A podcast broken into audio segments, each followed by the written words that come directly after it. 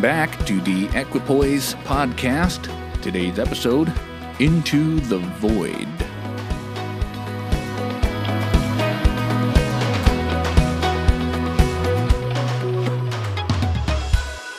Last week, I spent our 10 minutes together talking about a careful and Christ like approach to the LGBTQ topic that often runs against the grain of some other approaches taken by well meaning Christians. In short, we talked about how there's a balance somewhere between being too concessive and conciliatory on one end and being combatively confrontational on the other.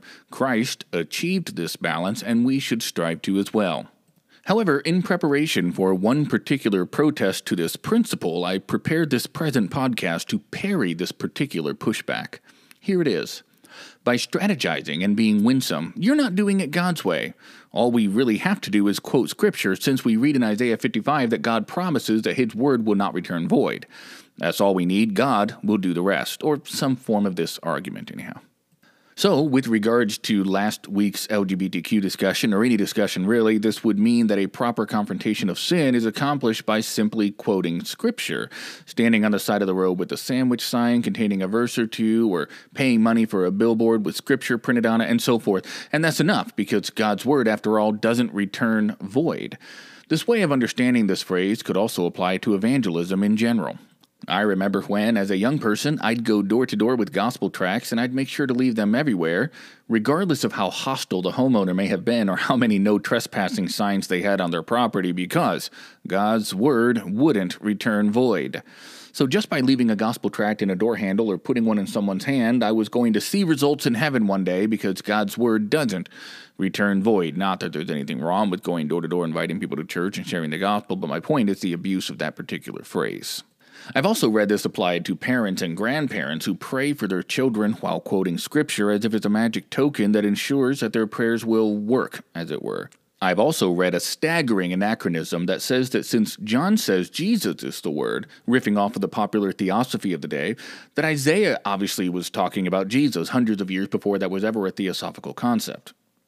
Lastly, I just read someone say that God's word doesn't return void, so we can declare or decree the word of God over our lives, families, friends, and nations of the world. So, kind of like declaring bankruptcy by yelling it loudly in your local Scranton paper company office building. Since the word won't return void, it has to do something when it's spoken or quoted. After all, God promised, right? Well, we need to take a look at this with discernment. What does it mean that God's word will not return void? Where does this phrase come from? What does it mean in its own context? And what are the elements involved in this phrase? How do we understand this verse? Or are we allowed to employ this promise today? Let's take a look. First, this phrase is found in Isaiah 55, 10 through 11, where Isaiah is speaking for God and says, For as the rain cometh down, and the snow from heaven, and returneth not thither, but watereth the earth, and maketh it bring forth in bud, that it may give seed to the sower and bread to the eater, so shall my word be that goeth forth out of my mouth. It shall not return unto me void, but it shall accomplish that which I please, and it shall prosper in the thing whereto I sent it. In this passage, God's word is obviously likened to the rain or snow which falls on the earth. The precipitation cycle clearly isn't in view here, at the very least, since the analogy doesn't work that way. In this illustration, the water doesn't come back up, but rather accomplishes a divine purpose that manifests in something much greater than it ever was. It starts as a raindrop and ends up as bread in someone's mouth. This verse speaks to the power and efficacy of the Word of God. But to whom? Everyone? Everywhere? In every situation or circumstance? Or just to Israel and just certain promises? What is the context of this passage? Here it is.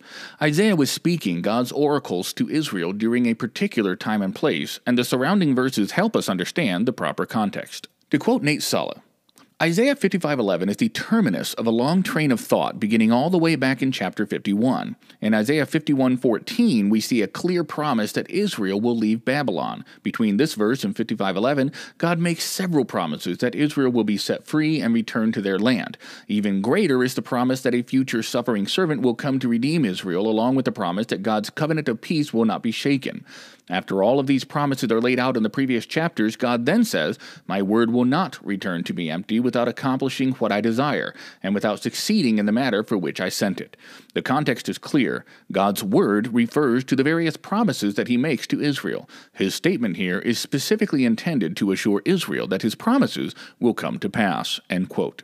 I submit to you that a conclusion like the one I just quoted to you is the only result of an intellectually honest and contextually informed reading of that passage.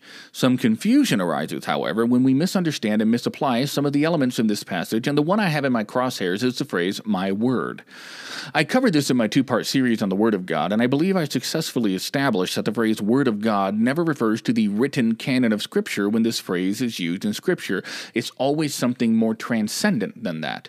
I believe it can be rightly applied to the collection of 66 scrolls and letters and treatises we call the Bible, so I have no problem with calling the Bible the Word of God, but you need to know that that's never how the phrase is used in Scripture, not once. So when we say, well, God promised that his word would never return void, that's true, but Isaiah didn't have any sort of written canon in mind when he used this phrase. What he meant is that God was going to bring his promises to Israel to pass, and nothing was going to stand in God's way. That brought comfort and encouragement to the Jews who heard it, and it is rightly comforting to know that the same God in Christ Jesus will also keep his promises today.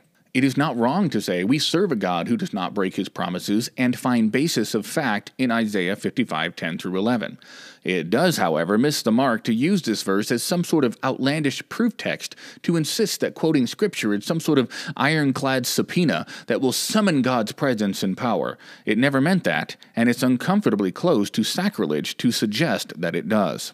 I want to wind down this episode by sharing with you one last terribly unfortunate effect of misunderstanding and misusing Isaiah 55 10 through 11, which is the neglect of proper preparation and presentation of the gospel. In short, this promise of God's that His word will not return void is too often used as a cop out for not engaging with the culture in a full and prepared way, or it's clutched like a security blanket when a Christian is shown to be woefully unfit for sharing the gospel and is soundly defeated in a discussion or dialogue between two worldviews. Oh well, they might say, at least I know God's word won't return void. But this is an illusory comfort, a powerless salve used by those who refuse to do the work and engage with their culture in an effective and robust way. Look at how Jesus and Paul engaged their communities with the gospel. Or, if you like, let's start with John the Baptist. This guy stood around looking like a weirdo and just shouted scripture a lot, right? Well, not quite. Yes, his appearance was a bit unusual, but that was kind of the point. A lot of Old Testament prophets, which John was, did and wore unusual things, and sometimes wore nothing at all, to drive points home. John was no different. And yes, he definitely proclaimed Scripture, but to whom? To people who, for the most part, already knew them or were immersed in them, to the Jewish community, to people who understood their context. Does this describe our culture today? It does not. So I offer you Paul, who, when addressing people in a more agnostic culture such as Athens, adjusted his approach to find points of commonality while using that connection to lead people to Jesus. Or, when debating or arguing with Jews, he leaned on their shared cultural connection and common knowledge of the scriptures. Or, I offer you Jesus, who spoke almost exclusively to, as he put it, the lost sheep of House Israel who were already immersed in a religious culture that would have resonated with and understood more of what he meant when he spoke. He knew his audience, and it showed. He engaged with them in a thoughtful and well prepared way. So, from the woman at the well, to the Jews in the synagogue, to the pagans on Mars Hill, all of these people had cultural backgrounds, or if you will, a cultural language, one which the sharers of the gospel with these groups of people spoke fluently. So, with regards to standing on corners with large signs with Bible verses or filling our social media feeds with true but polarizing statements citing that the Word of God does not return void or they hate me because they hate Christ, I'm convinced that this method is not only ineffective but also counterproductive. We have a responsibility to speak the language of the culture in which we and our listeners are currently immersed. And so I urge you to not lean on this passage from Isaiah to justify a lack of preparation or serve as a shallow comfort when you're unconvinced of the success of your endeavor to persuade people of the truth of the gospel. Let's allow the Bible to speak in its own terms, in its own context, and let's, until next time, stay balanced.